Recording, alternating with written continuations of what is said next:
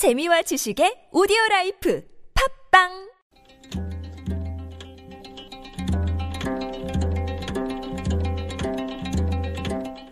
한문학자 장유승의 길에서 만난 고전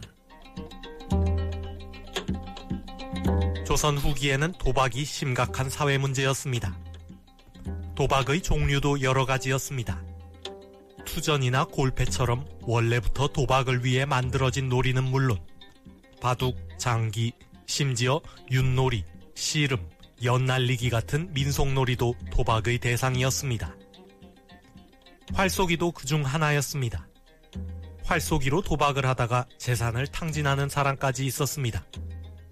이 때문에 도박 활쏘기를 금지해야 한다는 여론이 비등하였으나 한 사람만은 이를 반대하였습니다.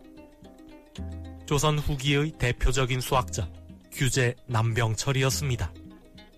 남병철이 말했습니다. 도박 활쏘기를 하는 사람들은 입으로만 약속을 하고서도 이긴 사람은 돈을 차지하고 진 사람은 패배를 인정한다. 심지어 재산을 탕진하더라도 군말이 없다. 이것은 신뢰이다.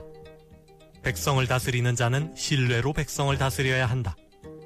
지금 백성들이 신뢰를 지키며 도박을 하니 이것은 금지하면 안 된다. 남병철의 문집 규제 유고에 나오는 이야기입니다. 도박은 분명 사회약이지만 이 또한 신뢰로 맺어진 계약입니다. 규칙에 따라 승부를 겨루고 결과에 승복한다는 신뢰가 없으면 도박은 불가능합니다. 남병철은 도박 활쏘기를 금지하면 안 된다고 하였지만 정말로 도박을 허용하자는 뜻은 아니었습니다. 신뢰를 저버리는 행위는 도박만도 못하다는 뜻이었습니다. 생명보험사가 소멸시효가 지났다는 이유로 자살보험금을 지급하지 않고 있습니다. 약관대로 지급하라는 금융당국의 명령에도 요지부동입니다.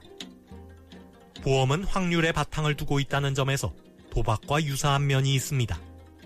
신뢰로 맺어진 계약이라는 점도 마찬가지입니다.